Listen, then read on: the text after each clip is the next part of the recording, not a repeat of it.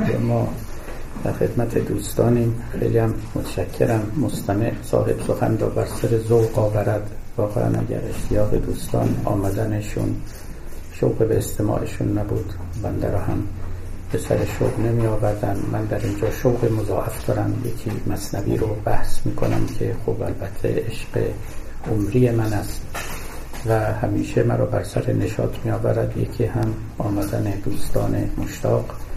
که البته بر نشاط من می افزاید هم که من به وقت میام البته مقیدم ولی دوستانی دارم که منو به وقت اینجا میرسانند. و اگر اون دوستان عزیز و همراه و نیکخواه نبودن ای بسا که از این بابت هم دچار تخلف و خجلت می شدیم علا حال خداوند رو شاکریم و بندگان عزیز خداوند رو که در این جمع حضور دارن و همچنین کسانی رو که ما نمی بینیم و نادیده مستمعان این مجالسند و گاه گاه برای من پیامی میفرستند ایمیلی میفرستند و توضیحاتی می‌دهند سوالاتی می‌کنند و نکاتی رو بر نکاتی که من گفتم می افزایند که همه اینها برای من سودمنده و دستاوردی است و امیدواریم که خداوند آن رو بپذیرد.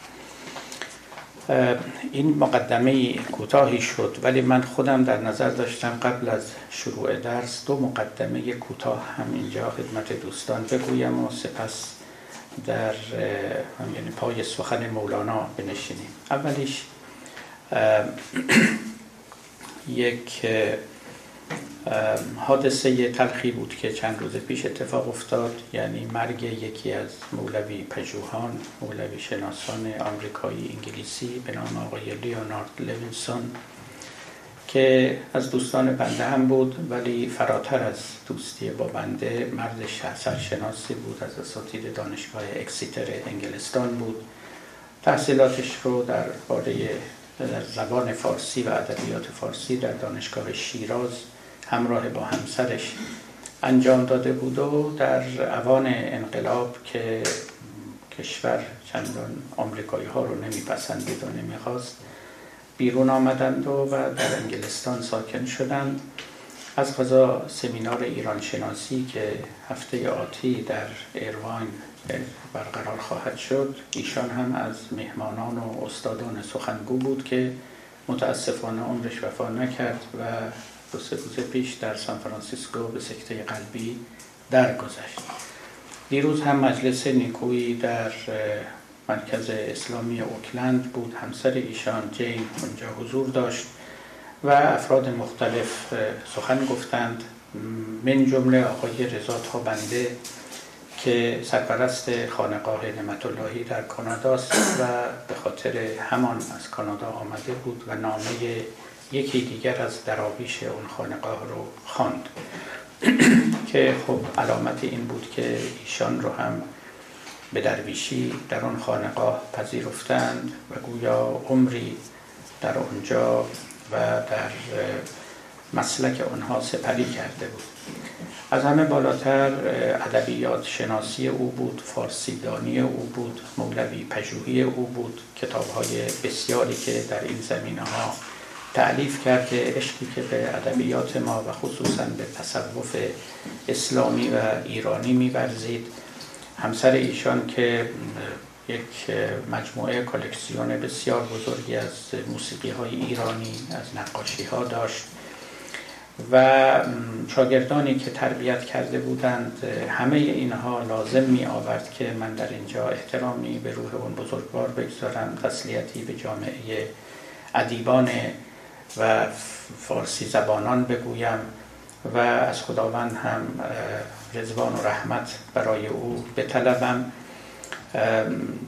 من نمی‌دانم اما در جایی خواندم که گفته بود که اولین شعر اولا کسی که او رو به زبان فارسی جذب کرده بود مولانا بود و می گفت که در یک برنامه تلویزیونی که از چهارده سالگی که من پاره از آثار مولوی رو به انگلیسی خوندم و سپس کوشیدم که به فارسی هم بفهمم. مجذوب این مرد شدم.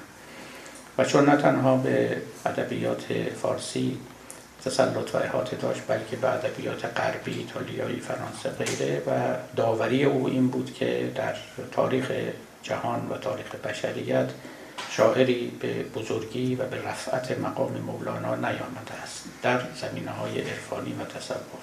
این داوری را البته کسان دیگری هم کرده اند و از آن او نیست. دوم که در جایی میخواندم که از خود او من نشنیدم که اون اولین ابیاتی که او رو جذب کرده بود به مولانا این ابیات فوقالعاده زیبای مولانا بود که هر نفس آواز عشق می‌رسد از چپ و راست. ما به فلک می‌رویم عزم تماشا کراست ما به فلک بوده ایم. یار ملک بوده ایم. از چه به خاک آمدیم؟ باز کنیم این کجاست؟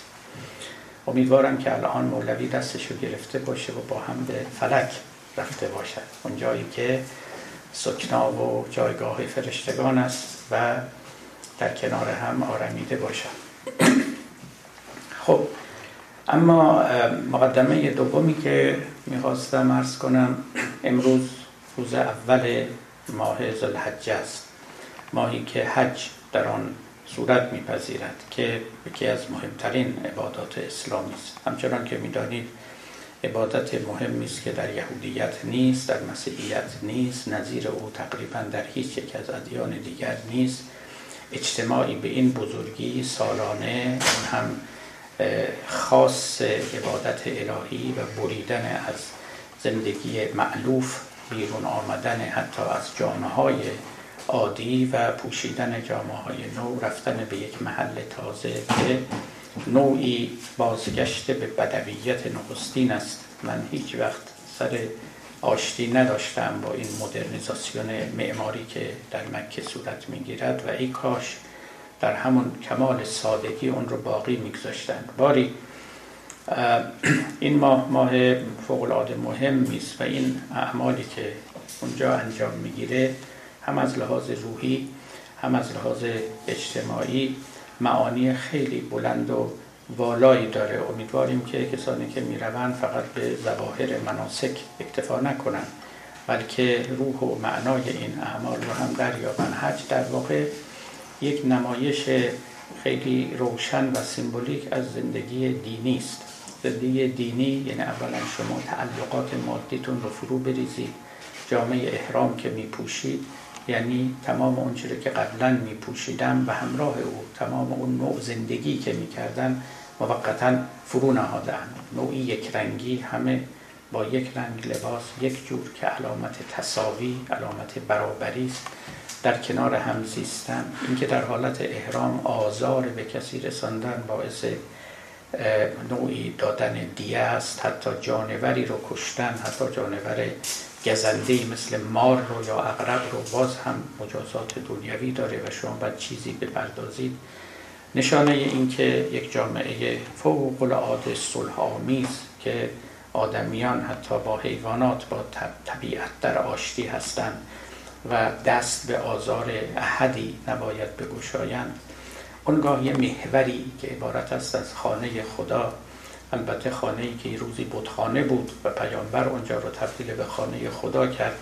خدا که خانه ای نداره یه روزی خانه بتها بود. بعدا گفتن خانه خداست یعنی هر جا که بت از او بیرون بره میشه خانه خدا. خدا که خانه ای ندارد اما خانه های دلها رو معمولا بتها پر کردن این بتها رو وقتی بیرون بریزن و بشکنن خانه خانه خدا خواهد شد. و اونجا هم با همون خالی بودنش خانه خداست به دلیل اینکه پر نیست. وقتی که از چیزی پر شد اونگاه دیگه خدا می رود بیرون. اما دیو چو بیرون رود فرشته درآید دور این خانه گردیدن تواف محور داشتن زندگی. زندگی دینی محوری دارد.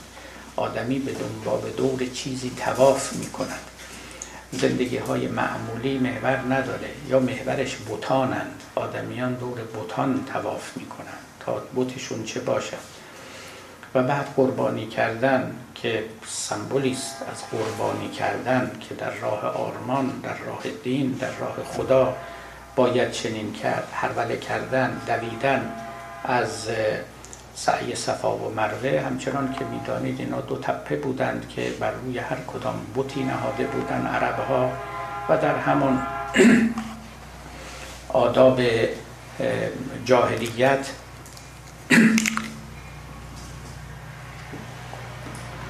از تپه به تپه می دویدند یعنی از بوتی به بوتی خب مطابق تعلیم پیامبر علیه السلام این بوتها رو برداشتند و صفا و مروه که دو تپه بودند و حجاج دیگه الان مکلفند که از این سو به اون سو بروند یعنی از بوتی به بوتی نمی روند در خدا هم از خدا به خدا می روند و هروله کردنشون و دویدنشون یعنی دویدن در مسیر الهی. گفت هم در تو گریزم اد گریزم. اگر به یک تپه پشت می‌کنند خدا در اونجا هم هست. اگر به تپه دیگری رو می‌کنند خدا هم در اونجا هست. اینما تولو فسلم وجه الله. همه این آداب به نیکی نشان می‌دهد که یک زندگی آرمانی دینی اسپریچوال روحانی در مناسک حج تدارک دیده شده است. و اگر آدمی به درستی این اعمال رو انجام بدهد حقیقتا ولو موقتا هم شده در دل اون فضایی و دنیای قرار می‌گیرد که پیامبر خواسته است خداوند خواسته است. خب وقتی که آدم از اونجا دور میشه البته اون احوال فروکش می‌کنه. اما یاد داشتن اونها معنی های اونها رو احضار کردن مخصوصا اینکه زندگی بیمهور نباشد یکی از مهمترین تعلیماتی است که این حج به ما می‌دهد. غزالی در آثار خودش آورده است که علاوه بر سیمبولیزمی که در حج هست نفس این اجتماع روحانی اینکه دلها در کنار یکدیگرند گویی که هر دلی انرژی اندکی دارد اینها رو وقتی کنار هم می نهند بدل به یک انبوه یک کوه بزرگی از انرژی می شود نه لزوما از جهت اینکه دعاها مستجاب می شود بلکه گرمایی که افراد به یکدیگر می بخشند و همتی به قول او همتی که در یکدیگر می دمند روحی رو که تقویت می کنند و آدمی با یک انبا و انبوه از انرژی از این سفر روحانی برمیگرده و باید مراقب باشه که اون رو از دست نده. حالا ما گفت گرچه دوریم به یاد تو سخن می‌گوییم ما که اونجا نیستیم اما امیدواریم که یک سایه بهره از اون همتهای روحانی نصیب ما بشود. من این سخنان رو گفتم برای اینکه حالا هوای اون دیار رو و اون حجاج رو اون آبدان رو اون خداجویان رو در اینجا احضار کرده باشم که برای لحظه چند خودمون رو در آن فضا بگذاریم و از برکات اون احوال ما هم بهره ببریم خب مقدمات من تمام شد و اکنون به اصل سخن می‌پردازیم جایی رسیده بودیم که مولانا برای ما گفت که همچنین باد عجل و عارفان نرم و خوش همچون نسیم یوسفان. به طور کلی سخن مولوی این بود که جهان گویی که می‌داند نیت خداوند رو. یعنی وقتی که میگیم که خداوند به باد فرمان می‌دهد به آب فرمان می‌دهد به آتش فرمان می‌دهد. این فرمان دادن ها مکانیکی نیست. یعنی اونطور نیست که ما در عالم انسانی یکیمون به دیگری امری می‌کنن حتی در عالم صنعت. شما وقتی که سوار فیلم مثل آسانسوری میشید و تکمه رو فشار می‌دید مثل این میمونه که امری می‌کنید فرمان می‌دهید به آسانسور که حرکت کند یا بایستد. فرمان خداوند بنابر تعلیمی که از مولانا شنیدیم هیچ کدوم اینها نیست. آگاهی است که موجودی از خدا داره. یعنی باد گویی که می‌دونه خدا از او چه می‌خواهد. گفتم این از نکات خیلی بدی است که در مصنوی آمده است. گویی که باد می‌دونه خدا از او چه می‌خواد آتش می‌داند. امر و نهی الهی از این طریق صورت می‌گیره. بنابراین وقتی که ابراهیم رو در آتش می اندازند می افکنند به قول مولانا آتش ابراهیم را دندان نزد. ابراهیم رو نمی گزد نمی سوزاند و نمی آزارد باد همینطور موج دریا چون به امر حق بتاخت اهل موسا را ز قبطی با شناخت این باد می شناخت که کدامی رو باید ببرد و کدامی رو باید بر جای بگذارد. امر الهی این چنین صورت می‌گیره. و این بیان حالا ممکن است برای ما مبالغه آمیز بیاید و گمان کنیم که چه معنا دارد. البته معنا داره البته معنا داره. وجود اصلا عین علم است عین اراده است. یعنی اینکه در ما آدمیان اراده پیدا شده این گسست از طبیعت نیست. یک continuation تداوم با طبیعت است. در طبیعت اراده ضعیفی هست علم ضعیفی هست همه اینها. چون وجود هست و به قول ملا صدرا وجود عین علم است عین اراده است. بعد این در سطوح مختلف تا وقتی که میاد به عالم گیاهان در اونام نیمه اراده یا نیمه علمی هست نه اینکه هیچ ندانند و هیچ نفهمند.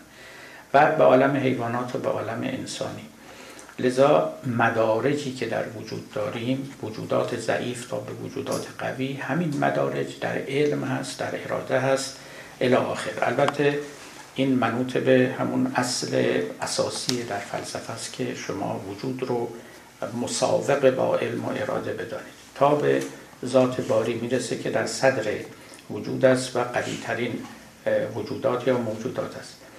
بنابراین اینکه میگیم که اونها چیزی می‌دانند نباید موجب تعجب ما یا انکار ما بشود. اما فهم ما را ضمنا از امر و نهی الهی هم نسبت به آدمیان هم بالا می‌بره. یعنی وقتی که میگیم خدا به پیغمبر امر کرد اینو پیغمبر فهمید چیکار باید بکنه. ما معمولا نسبت خدا اینو بارها و بارها من اینو گفتم نسبت خدا با جهان و با خودمون رو یک نسبت انسانی تلقی می‌کنیم که یه انسان خیلی مقتدری به نام خدا نشسته است. همونطور که یه پادشاهی به زیر دستانش امر و نهی می‌کنه او هم امر و نهی می‌کنه. گیرم که لابد در خفا و پشت سر ما نمیشنویم یا معمولی رو میفرستد. و از این تصوراتی که خوب داریم. هیچ وقت فکر نمی کنیم که فهمیدن یعنی دریافتن اینکه خدا از ما چه می‌خواد این همون امر الهی است همون نهی الهی است. و اتفاقی که در روح و قلوب انبیا میافتاد یک چنین چیزی است. از مولانا بپرسی به شما همین رو میگه می باد می‌فهمه که خدا چی می‌خواد از او آتش می‌فهمه. چطور آدمیان نفهمن چطور پیامبران در نیابند. و امثال اینها. اینا قدری درک اینکه خداوند چگونه سخن می‌گوید چگونه امر می‌کند چگونه دین میفرستد رو برای ما آسانتر می‌کنه معقولتر می‌کنه منطقیتر می‌کنه. تا اینکه تکلف بورزیم و فکر کنیم که یه دستگاهی هست اونجاها زبانی داره و با یه زبان عربی یا غیر عربی سخن میگه و بعد بریم دنبال بیان این مطلب که چرا خداوند قرآن رو به عربی نازل کرده و بعدش هم میگیم عربی کاملترین زبان هاست و که دیگه واقعا وارد مسیر یاوهگویی میشه. اینا دیگه اصلا غیر قابل قبول است. نه راحت تر از اینا میشه قصه رو فهمید. وقتی که آدم اون سر رشته به دستش بیاد. باری از این نکته گذشتیم. مولانا در پایان گفت که حتی کوه تور هم مثل یک صوفی به رقص آمد. کوه تور از نور موسا شد به رقص صوفی کامل شد و رسول نقص. چه عجب گر کوه صوفی شد عزیز.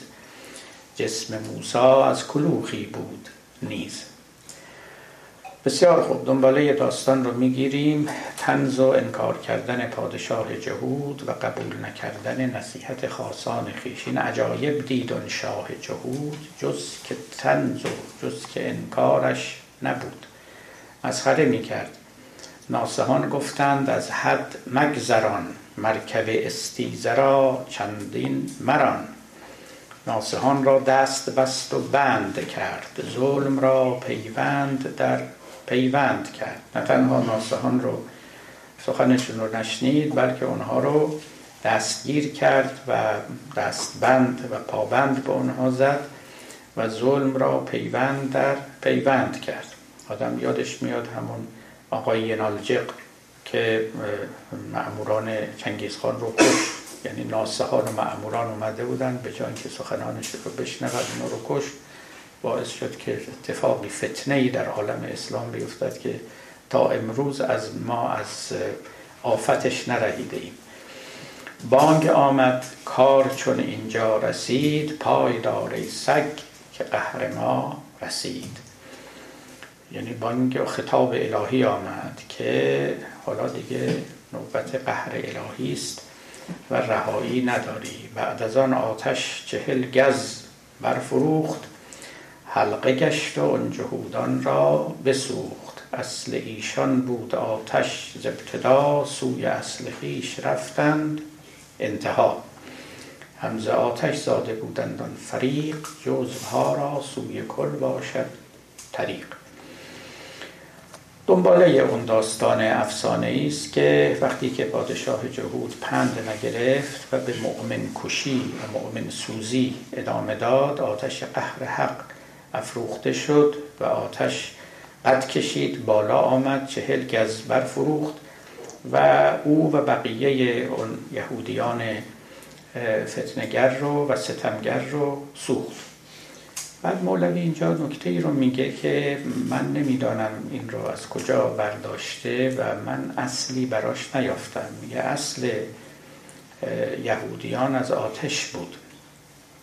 و نهایتا هم به آتش رفتند و منتهای اونها هم آتش بود. آیا اشاره به یک نکته تاریخی داره؟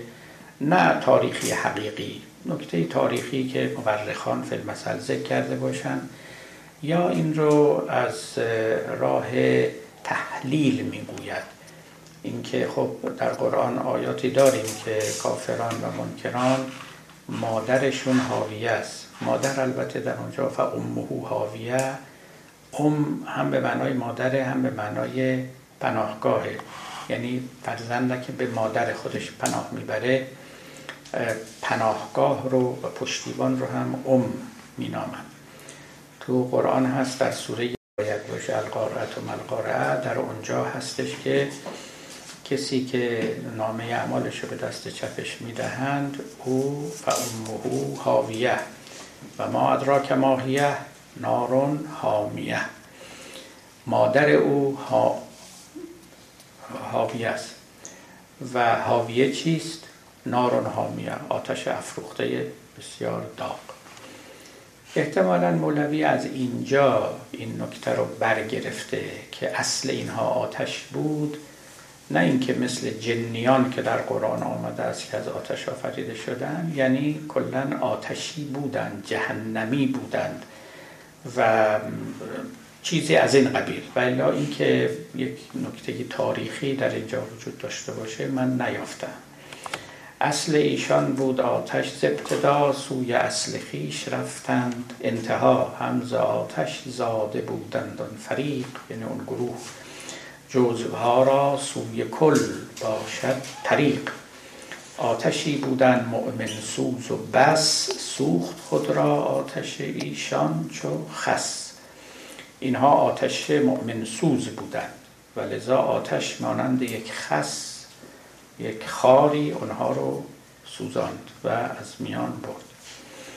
حالا به همون نکته برمیگرده. آن که بودست امه الهاویه هاویه آمد مرورا زاویه. اون مولوی اینجا ام رو ظاهرا خیلی لیترال تحت لفظی معنی کرده. کسی که مادرش هاویه است و حاویه بنا به توضیح قرآن همون نارون حامیه یعنی آتش سوزان است می‌گوید که هر کس مادرش حاویه است عاقبت هم خانه او زاویه او سکنای او در آتش خواهد بود. مادر فرزند جویان وی است. اصلها مر فرعها را در پی است.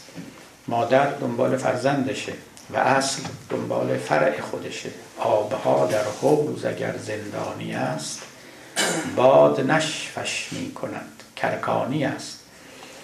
ارکان همون چهار عنصر اولیه رو می‌گفتند گذشتگان آب و باد و خاک و یعنی آب و هوا و خاک و آتش اینها ارکان بودند. عناصر اولیه بودند که به اعتقاد اونها اینه به اعتقاد فیساقوریان و یونانیان گذشته این ساختمان این خشت های اولیه ساختار این عالم بودن و می‌گفتن که بقیه اشیا از همینا تشکیل شده. درست شبیه اونچه که ما میگیم 104 عنصر وجود داره و همه چیز از اونها ساخته شده.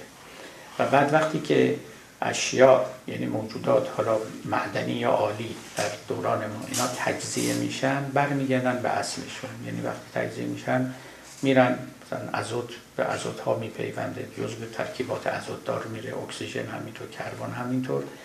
عین این ماجرا رو گذشتگان می‌گفتن. می‌گفتن اشیا وقتی که تجزیه میشن آب آبی که در اونهاست به آب میپیونده.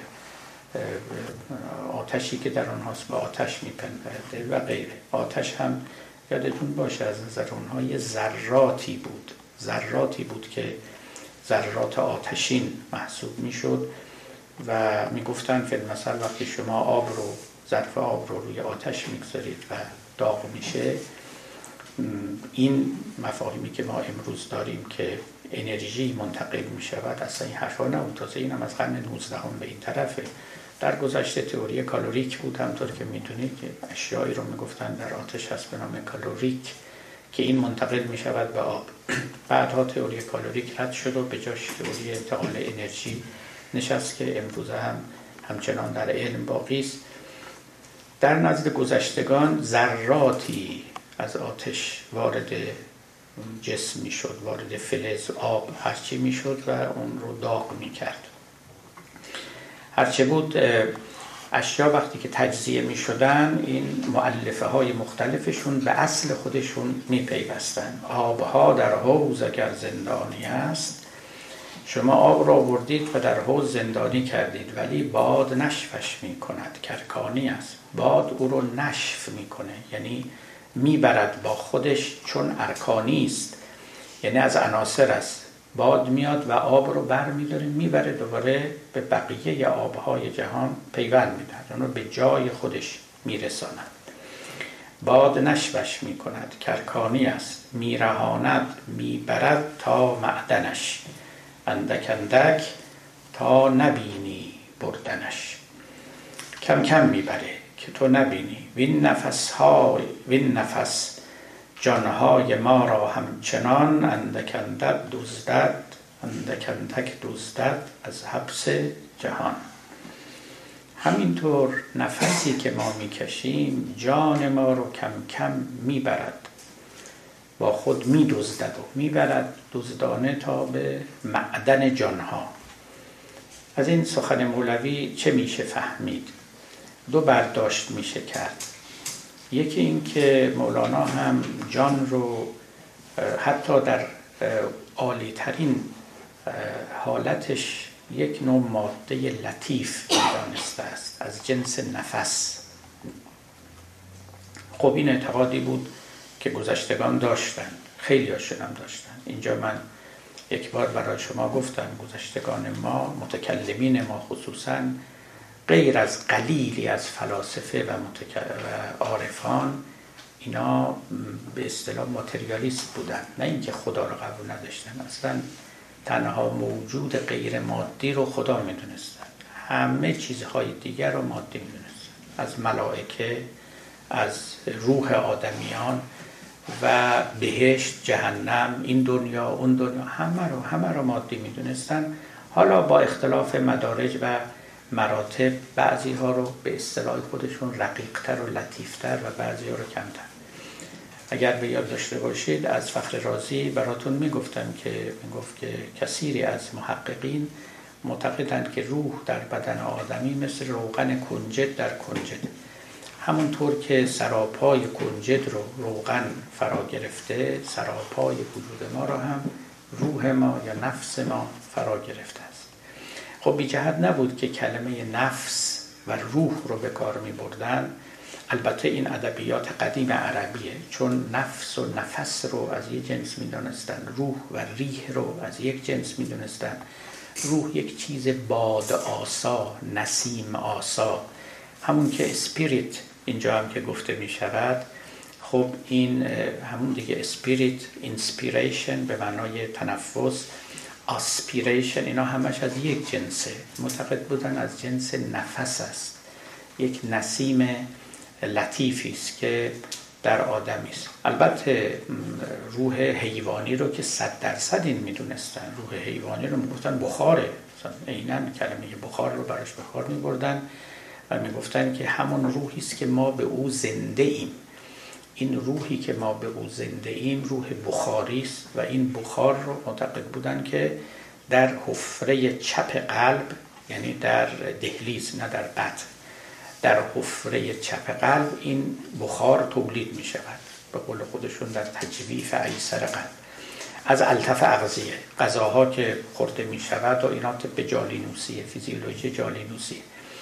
و بعد از اونجا پخش میشه در بدن. و این مادامی که این روح تولید میشه و در بدن پخش میشه آدمی زنده است. وقتی هم که قلب درماند فرو ماند از تولید این روح خب البته آدمی از دنیا میره. این روح بخاری هم در حیوانات هست هم در آدمی هست. چون حیات حیوانی رو تأمین می‌کنه. بعد یک روح دیگری ما داریم که همون نفس ناطقه باشه. الان سخن ما در باب نفس ناطقه است. که همون نفسی است که آدمی را آدمی می کند و از حیوانات تمایز می بخشه به اصطلاح صورت نهایی انسانیت است به قول ارسطو در آدمیان. بر سر همین بحث بود و همین رو هم مادی می دونستن منتها می گفتن خیلی لطیفن. بنابراین ملائکه هم همون جوری بودن و غیره و غیره. لذا امروز شما اگر در تفسیر مثلا المیزان مرحوم علامه طباطبایی می‌خوانید که ایشون ملائکه رو غیر مادی می‌دونن و شیطان رو دیوان رو این اصلا قول رایج در ادبیات دینی و در فرهنگ اسلامی نبوده است اقلیتی این عقیده رو داشتن خیلی قلیل. اکثریت همون نگاه نسبتا آمیانه که ملائکه مثل پرندگانی هستند. دیوان خب از آتش آفریده شدند. موجودات مادی هستند. جنیان همینطور. و بهشت و جهنم هم روز قیامت همه مادی است همین آتش است همین میوه هاست همین تخت هاییست که توی بهشت می‌ذارن افراد روش می نشینن و غیره و غیره حتی بعضی هم می‌گفتن آخه شما میگین غیر مادی. یعنی چی مثلا هوریا غیر مادی هم. اینا چه, چه لذتی دارن اینا باید همونجور مادی باشن و ما چون ما درکی نداریم از آمیزش با یک موجود غیر مادی یا خوردن یه میوه غیر مادی خب یعنی چی اینا؟ اونی که ما لذتش رو فهمیدیم تو این دنیا همین میوه ها بودن گلابی و سیب و انگور و توت فرنگی و اینا که خب خوشمزه بوده. جور دیگه ای اگر خدا تو بهش به ما وعده داده وعده است که قابل درک نیست برای ما. یا اینکه می‌گفتن مثلا فرشتگان پیش پیامبران میان خب واقعا اینو میفهمیدن. فرشته یه جور یک مرغ خیلی لطیف نادیدنی است.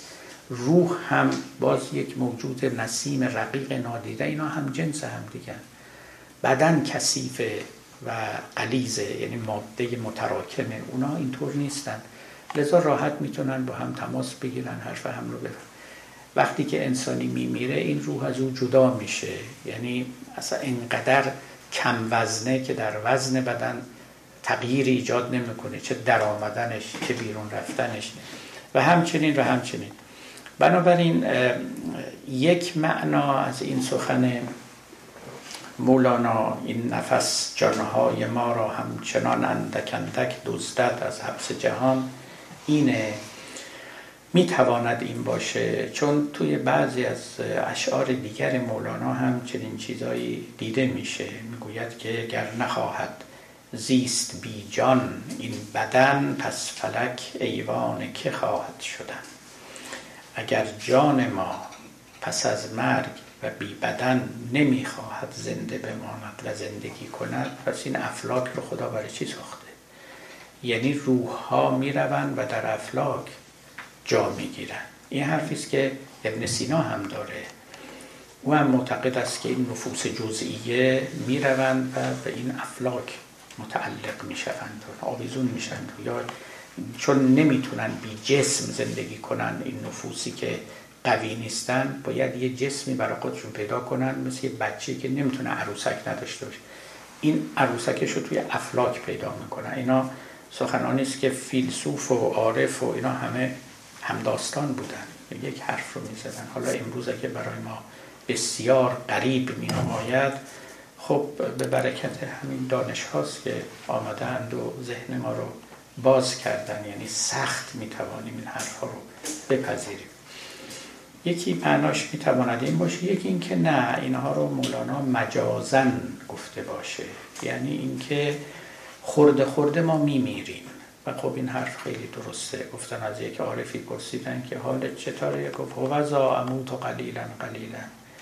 گفت دارم یواش یواش میمیرم. خورده خورده دارم میمیرم. حال من اینه. چگونه از حال کسی که داره کم کم میمیره؟ خب واقعا اینم یه تعبیر دیگه. ما کم کم داریم رو به پایان میریم دیگه.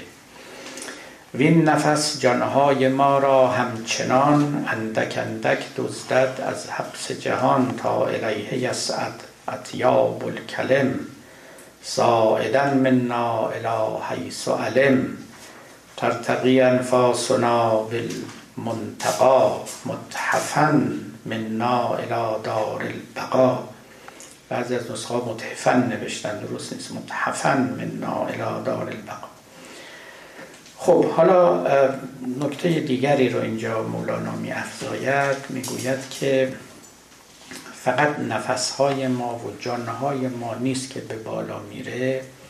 ما خیلی تحفه ها هدیه ها داریم. متحفن منها که ما به عالم بالا میفرستیم. برای اینکه این معنا رو مسلم کنه استفاده می‌کند از یک آیه مهم قرآنی. اون آیه این است که در سوره فاطر اگر اشتباه نکنم که من کان یرید العزت فان العزت لله جمیعا الیه یسعد الکلم الطیب و العمل الصالح یرفعه.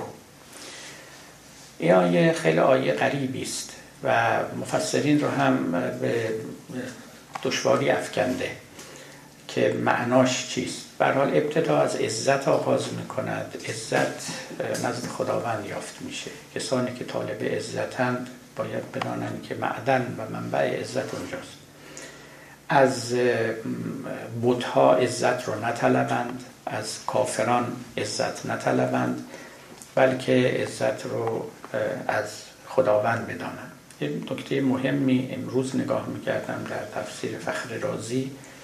نکته خوبی نوشته بود گفته بود که خیلی نزدیک به نکاتی که مولوی قبلا آورد که کفار که عزت رو در بت می‌دیدند برای اینکه بوتا رو خودشون ساخته بودند و در حقیقت با تمکین کردن نسبت به بوتان به یک موجود بیرونی تمکین نمی‌کردن نهایتا باز به خودشون تمکین می‌کردن اگر یادتون باشه اینجا اون شعر مهم مولانا رو می‌خونیم که مادر بتها بت نفس شماست اون که اون بت ما رو این بت اشتهاست من اونجا توضیح دادم که به لحاظ اجتماعی این که و بتخانه ها چرا ساخته شدن یک بحثه اما اینکه آدمیان که بت می ساختن به لحاظ روانشناختی چه نسبتی با اونها داشت در حقیقت خودشون رو میپرستیدن. چون خدایی رو میپرستیدن که خودشون ساخته بودن.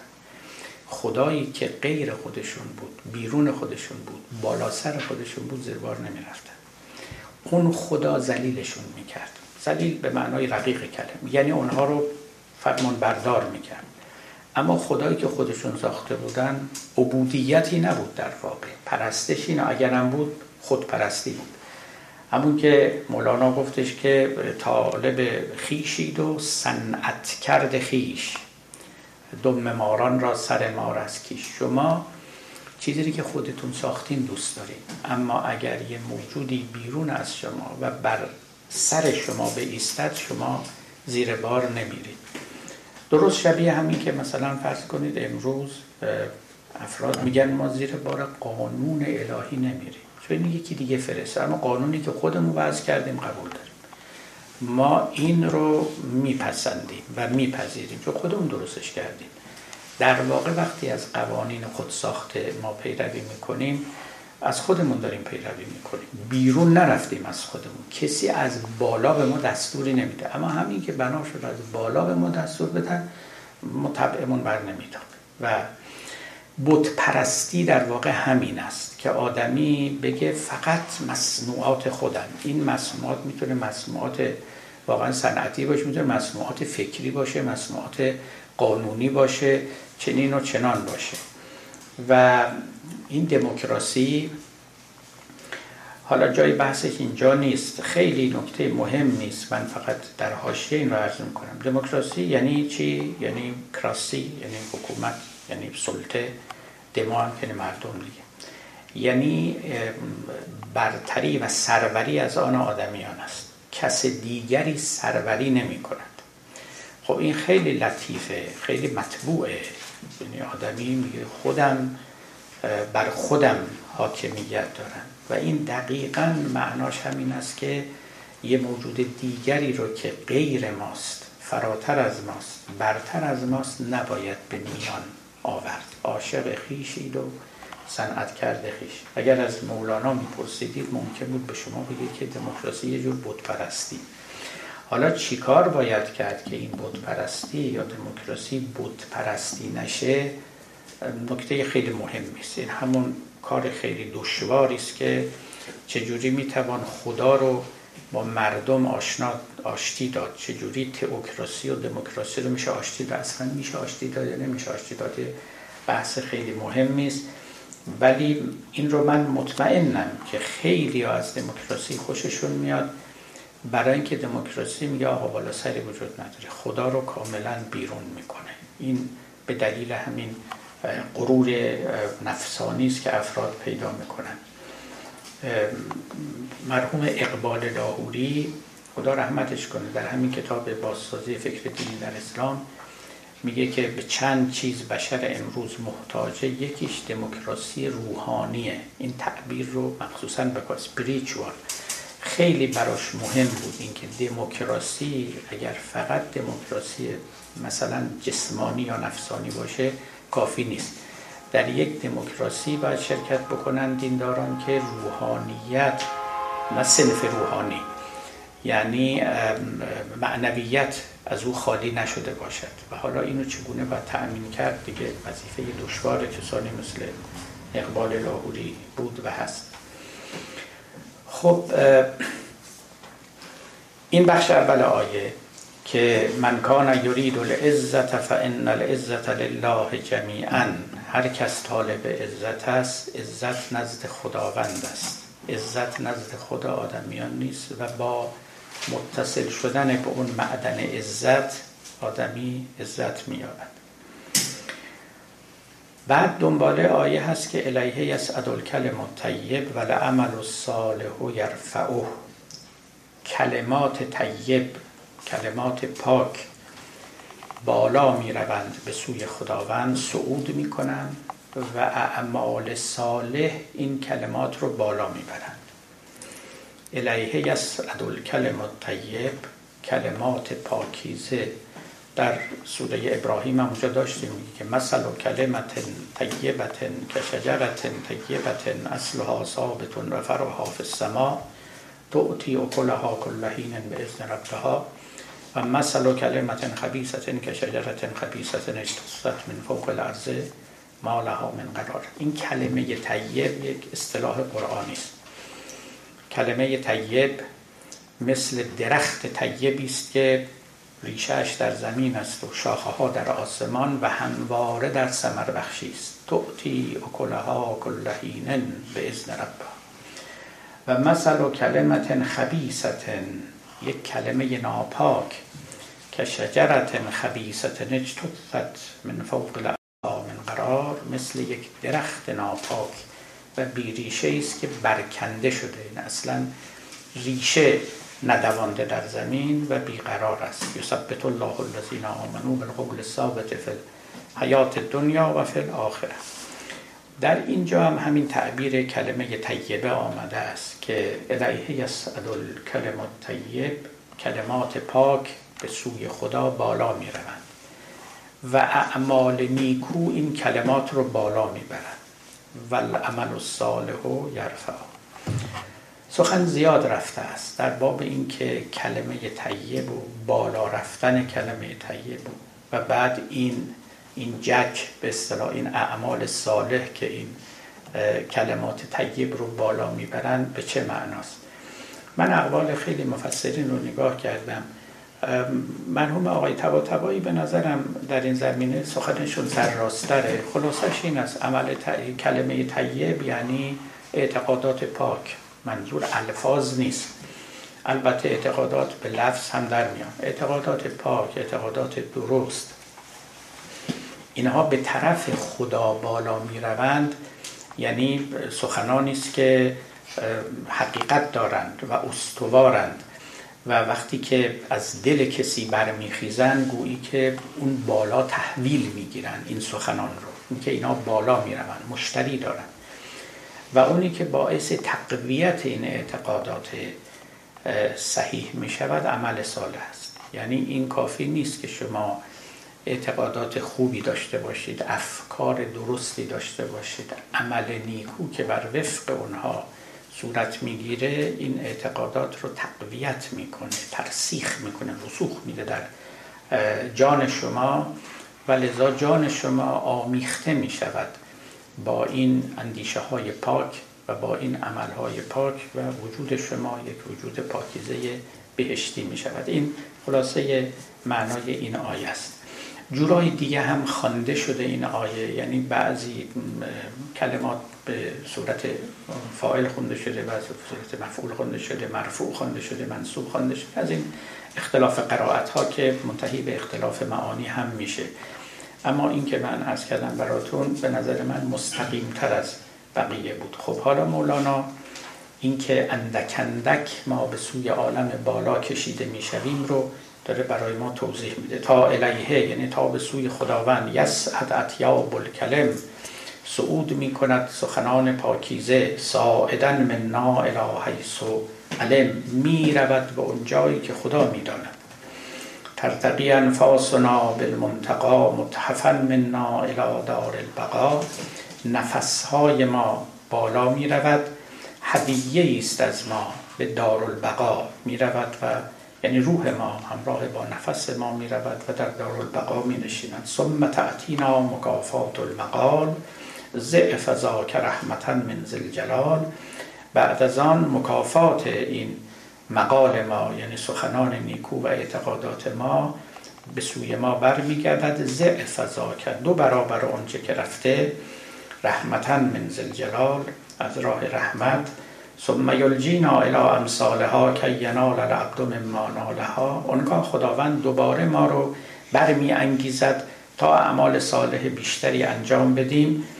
هاکذا تعرج و تنزل دائما زا فلا زلت علیه قائما. این چنین بالا و پایین می رود یعنی عمل صالح و اعتقاد صالح بالا می رود پاداش پایین میاد ما رو تقویت می‌کنه و همچنین در گردشی. این ابیات که خب مولانا به عربی سروده به لحاظ عربیت خیلی قوی نیست چندان استوار نیست. اولا خب این بزرگان ما در اصل فارسی زبان بودن عربی زبان دومشون بود. گرچه که در گذشته معمولا عالمان رو دو زبانه زولسانه این با می آوردن. از ابتدا عربی و فارسی رو با هم می آموختن.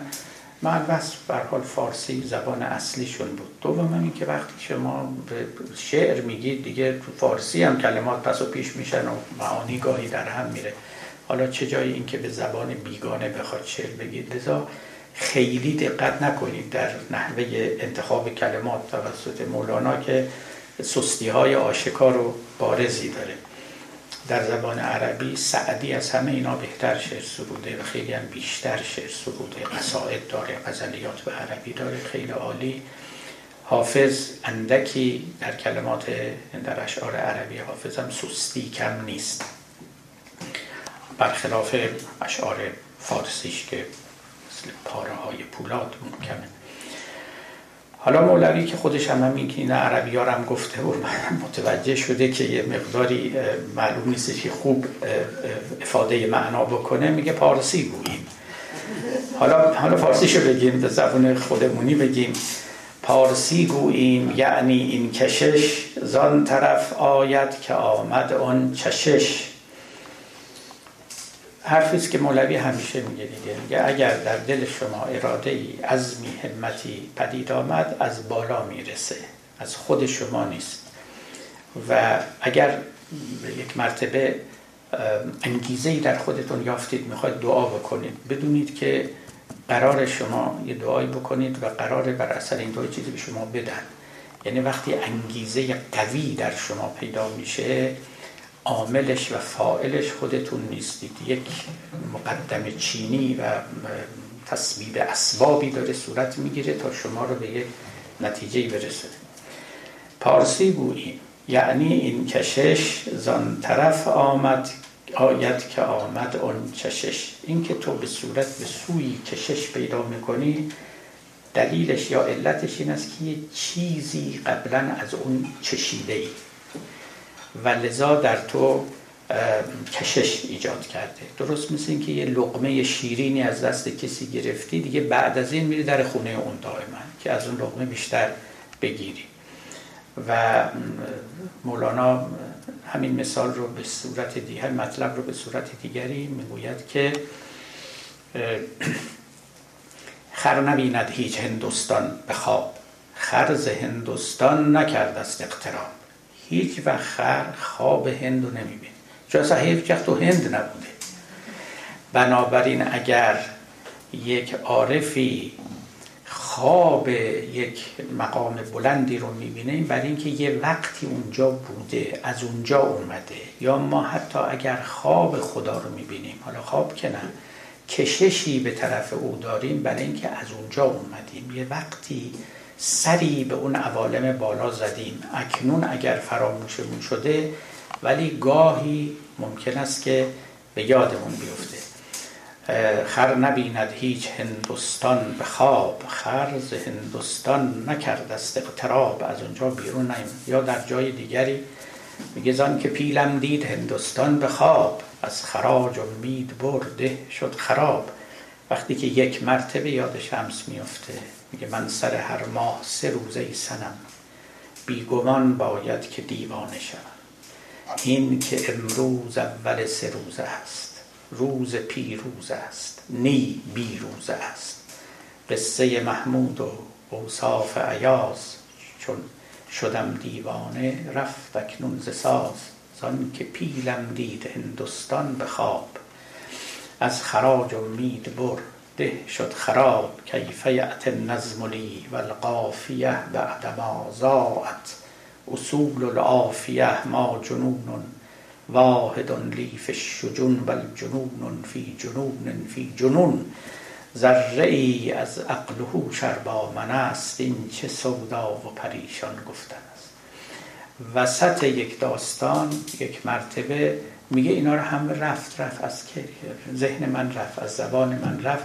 برای اینکه فیلم یاد هندوستان کرد. فیلم یاد هندوستان کرد و بعد وارد قصه محمود و عیاز و اینها می شود و سخنان بعدی رو می باری اینکه شما یاد چیزی میافتید دلتون به هوای چیزی پر می‌زنه از نظر مولانا برای این است که یه روزی روزگاری ولو اینکه شما به یاد نیارید اونجا بودید. یه خبری داشتید اثری پذیرفتید زائقه شما ذوقی دریافته است. پارسی گوییم یعنی این کشش زان طرف آید که آمد اون چشش چشم هر قومی به سوی مانده است کان طرف یک روز ذوقی رانده است. جایی که حادثه خوشی براش رخ داده ذوقی رانده است چشمش به همون طرف. ذوق جنس از جنس خود باشد یقین ذوق و از کل خود باشد ببین. یا مگر آن قابل جنسی بود چون بدو پیوست؟ جنس او شود همچو آب و نان که جنس ما نبود. گشت جنس ما و اندر ما فزود. نقش جنسیت ندارد آب و نان ز اعتبار آخر. آن را جنس دان می‌گوید که آدمی یا به طرف همجنس خودش میره یا به طرف چیزی می‌رود که همجنس او می‌شود. می‌گوید که ما به طرف آبانان میریم. اما حرفی که قبلا می‌گفتیم دیگه که چون تعلق یافت نان با بلبشر زنده گشت و گشت جان و با خبر خیلی این شعر مولوی مهم است. قبلا هم براتون گفته بودم. اشیاء مرده وقتی وارد ما میشن چون ما زنده ایم زنده میشن. توجه می‌کنید؟ یعنی نان مرده رو هیزم تیره حریف نار شد تیرگی رفت و همه انوار شد. نان مرده رو ما می‌خوریم آب مرده رو یعنی بیجان رو می‌خوریم. این آب و نان وقتی وارد بدن ما میشه زنده میشن دیگه چون ما زنده ایم خیلی این نکته مهم است و این رو مولوی در واقع هم استفاده های علمی به اصطلاح و فلسفی هم استفاده عرفانی. میگه ماها که جانمون مرده است با یک کسی که جانش زنده است بنشینیم ما زنده میشیم. درست شبیه همین نان آب بیجان که ما می‌خوریم در اثر پیوستن ما با جان میشه. چون تعلق یافت نان با بشر زنده گشت و گشت جان با خبر. چون جان اصلا صفتش اینه که خبر داره. واقعا اگه مولوی امروز هم بود اینو می‌فهمید. همین سلولای مغزی ما خب اصلا آبونان درست شده دیگه. خبر و علم و اینا هم تو ایناست. خب یا ما به طرف هم جنس خودمون میریم یا چیزی که می‌تونه هم جنس ما بشه. ما نمی‌تونیم سنگ بخوریم هم جنس ما نمیشه. اما ما نان می‌خوریم غذاهای مربوطه رو می‌خوریم و خب ما رو جاندار می‌کنه ما رو تقویت می‌کنه. میگه نقش جنسیت ندارد آبونان هم جنس ما نیستن ز اعتبار آخر آن را جنس دان. ورز غیر جنس باشد ذوق ما آن مگر مانند باشد جنس را. اینم دو تا سومیش اینه که باز به یه چیزی ما عشق بورزیم و ذوق بورزیم که اصلا از جنس ما نیست. جنسیت پذیرم نیست. میگه اون به دلیل این استش که شباهتی دارد با چیزی که هم جنس ماست و می‌تواند ما رو بفریبد. آن که مانند است باشد آریت آریت باقی نماند عاقبت. مرغ را گر ذوق آید از سفیر چون که جنس خود نیابد شد نفیر. کسانی که می‌خواستن مرغ رو شکار کنن می نشستن و صدای همون مرغ رو در می آوردن که او گمان کنه یه مرغ دیگری اونجاست و بیاد و در دام بیفته. میگه اون صدا هم جنس صدای اون مرغ نیست شبیه اونه و لذا دام است برای او. مرغ را گر ذوق آید از سفیر چون که جنس خود نیابد شد نفیر. تشنه را گر ذوق آید از سراب چون رسد در وی گریزد گریزد جوید آب. مفلسان هم خوش شوند از زر قلب لیک آن رسوا شود در دار ضرب. سکه تقلبی داریم سراب داریم که همون آب تقلبی است. یعنی خلاصه هوش دارید که اینها شما رو نفریبد اینا هم جنس شما نیستن. اینا فقط ظاهرا هم جنس شما هستند تا زرندودید از ره نف کند تا خیال کج تو را چه نف کند از کلیل باز جوان قصه را و در آن قصه طلب کن حسه را. داستان شیر رو میگه که خواهر گوشی عاقبت رو در چاه افکند. حالا نشان اینکه آدمی می‌تواند حتی به ظاهر شیر باشه اما فریب خرگوشی رو بخوره. نه خرگوشی که باشد شیر جو زیرکی و عقل و دانایید کو اونها رو هم دیگه کلیله بودن دیگه میشتونید دیگه دو تا شغال بودن که خلاصه قصه شون در کلی کتاب کلیده نامده و مولوی هم معلومه که به اون کتاب توجه زیادی داشته. داستانهای فراوان. انشالله از نوبت آتی می‌خوانیم این قصه رو که مولوی جبر و اختیار و توکل و قناعت و همه اینا رو از دل این داستان بیرون میاره. با بیان فوق العاده دیالکتیکی خودش یعنی سلب و ایجاب یعنی در له و علیه او سخن میگه argument های خیلی قوی از دو جانب برمی انگیزه و بعد اینکه چگونه عقلی که عقل یک خرگوش زیرکی باشه می‌تواند بر یک شیر قوی غلبه کند و او رو در چاه بیافکند که معناش این است که هیچگاه به خودتون حتی اگر شیری تکیه نکنید چون ممکنه روزی به فریب و حیله یک خرگوش در چاه زلالت بیفتید. خب قصه این شقاله ها و اون خرگوش و اون شیر و همه اینها میماند. برای نوبت آتی و السلام علیکم و رحمت الله. آتش ابراهیم نسودان و جز اینم بودش که گفتیم آتش جز وظیفش اینه که بسوزانه. و این در حقیقت همون امر خداونده. و یه جوری توش هست یعنی جز ذات آتشه که بسوزانه. بعد الان این واقعا یعنی که یه جورایی اون وظیفش انجام نداد یعنی واقعا یعنی سرد شد. یعنی من اینو خواستم تعبیرش چیه؟ وقتی میگیم آتش ببینید خب نظر مولوی اینه. مولوی به همکیشانش همفکرانش عموم اشاعره. مولوی البته از یه سطح بالاتری در این امر نظر می‌کنه ولی به طور کلی اینا قائل به علیت نبودن. اون دفعه مرز کردن بنابراین اینکه آتش ذاتش سوزانه اصلا اعتقادی نداشتن. آتش ذاتی نداره. به اعتقاد اینا نامینالیست بودن واقعا. دقیقا مثل نامینالیست های قرون وسطا به این طرف. من یه بار این رو نوشته بودم که بعد دیدم که یکی از این فرنگی هم خیلی تحویل گرفته بود. بودم ما نامینالیست همون همین اشاعره بودن. همچه اسمی وجود نداشت. تحت این نام هم خودشون معرفی نمی کردن. یادم یه بار یکی از نویسندگان رو من گفت آخه تو چرا این رو میگی؟ ما حتی اسم این رو هم تو فرهنگمون نداریم. نامینالیزم حتی ترجمهش هم نمی‌دونیم چی بگیم. الان در فارسی گاهی میگن اسمیون گاهی میگن نامگرایان. می‌دونید اینا هیچ کدوم نبوده. راست می‌گفت. ولی معمولا روی این کلمات نباید قضاوت کرد. باید به عمق رفت. اینا قائل به ماهیت و ذات نبودن برای اشیا. و لذا به هیچ وجه نمی گفتن که آتش یه ذات ثابت لا یتخلف لا یتغیری داره که همیشه باید بسوزانه. اینو فلاسفه می گفتن غیر اشاعر معتزله می گفتن بنابراین عادتش تعبیرشون عادت بود. عادتش اینه که بسوزونه. عادت معناش این نیست که همیشه میسوزونه. درست شبیه یه آدمی که به یه چیز عادت داره ولی ممکن هم از عادتش رو ترک بکنه. موقتا ترک بکنه یا دائما ترک بکنه. همه اینا ممکنه.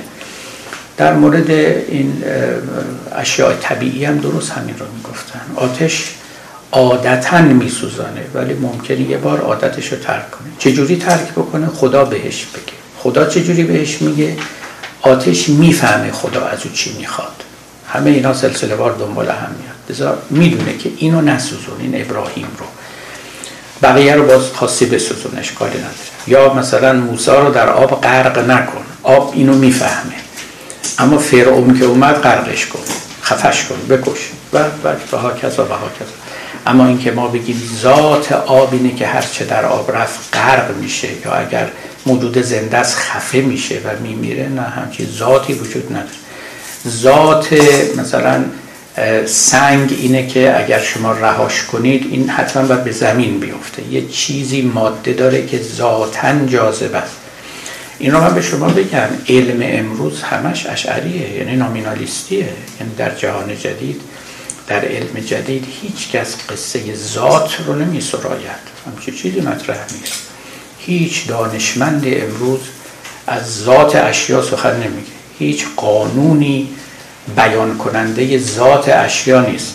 من یه وقتا که این تعبیرات رو تو نوشته های بعضا که خیلی وارد نیستن می نویسن خیلی لجن می‌گیره یعنی منظور اینه که خواص ذاتی اشیا اینه. والله علم اینو نمیگه. هیچ قانونی خاصیت ذاتی هیچ شیئی رو بیان نمی‌کنه. اصلا خاصیت ذاتی ترم شناخته شده ای برای science نیست. اصلا science از وقتی اومد که اینا رو کنار گذاشتن.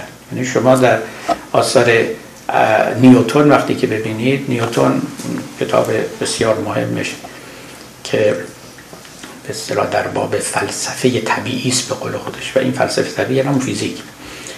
کتاب بسیار مشهور نیوتون دیگه که اولا البته به لاتین نوشته بود بعدا به انگلیسی ترجمه شده.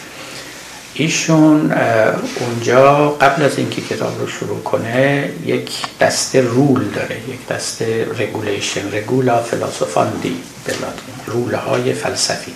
در واقع روش شناسی خودشه. میگه من روشم در علم و اکتشاف علمی چیست؟ چندین قانون خیلی مهم داره دربارش هم خیلی بحث شده است. در واقع اونا متدولوژی. بعد همون هاست که راجع به اسنشال کوالیتیز یعنی خواص ذاتی. ما اصلا خواص ذاتی نداریم اسنشال کوالیتیز نداریم. دقیقا قدم اول این است که کنار کنار گذاشتیم. ما با استقرا کار می‌کنیم. استقرا هم هیچ وقت از ذاتیات پرده بر نمیدارد. تمام. اما اینکه حالا یه عده اینجوری ها فکر می‌کنن این مال چارچوب تفکر فلسفی عرستویی است. چارچوب تفکر امروزی علم اصلا این حرفا نیست. چه در باب مثلا جاذبه خاصیت ذاتی ماده است. کی گفته این حرف؟ من می‌دونم میشنوم اینا رو میگن. ولی اینا سخنان باطلیه. جاذبه خاصیت ذاتی ماده است یعنی چی؟ بالاخره این ماده یه جوریه که اشیا به طرفش جذب میشن. ممکن هم هست نشن. ممکن است پس فردا معلوم بشه این خاصیت از جای دیگری آمده مثلا. و یه چیز دیگه مقدمه بر این قرار داره. تازه حالا که اصلا دیگه از خاصیت ذاتی دارن حالا شما فیزیکتانید بهتر می‌دونید. یعنی در واقع از حالت میدان اینا رو دارن می‌برن به طرف گراویتون ها یعنی ذرات جاذبه به اصطلاح. از بس این قصه مثلا مادیت اهمیت داره که میدان جاذبه رو برن تبدیل می‌کنن به ذرات جاذبه. حالا هر که هست. بله. خب ممنون. مثل اینکه دوستان دیگه غیرت عشق زبان همه خواستان ببرید. از کجا حاصل رقمش در دهن آم افتاد؟ متشکریم. خیلی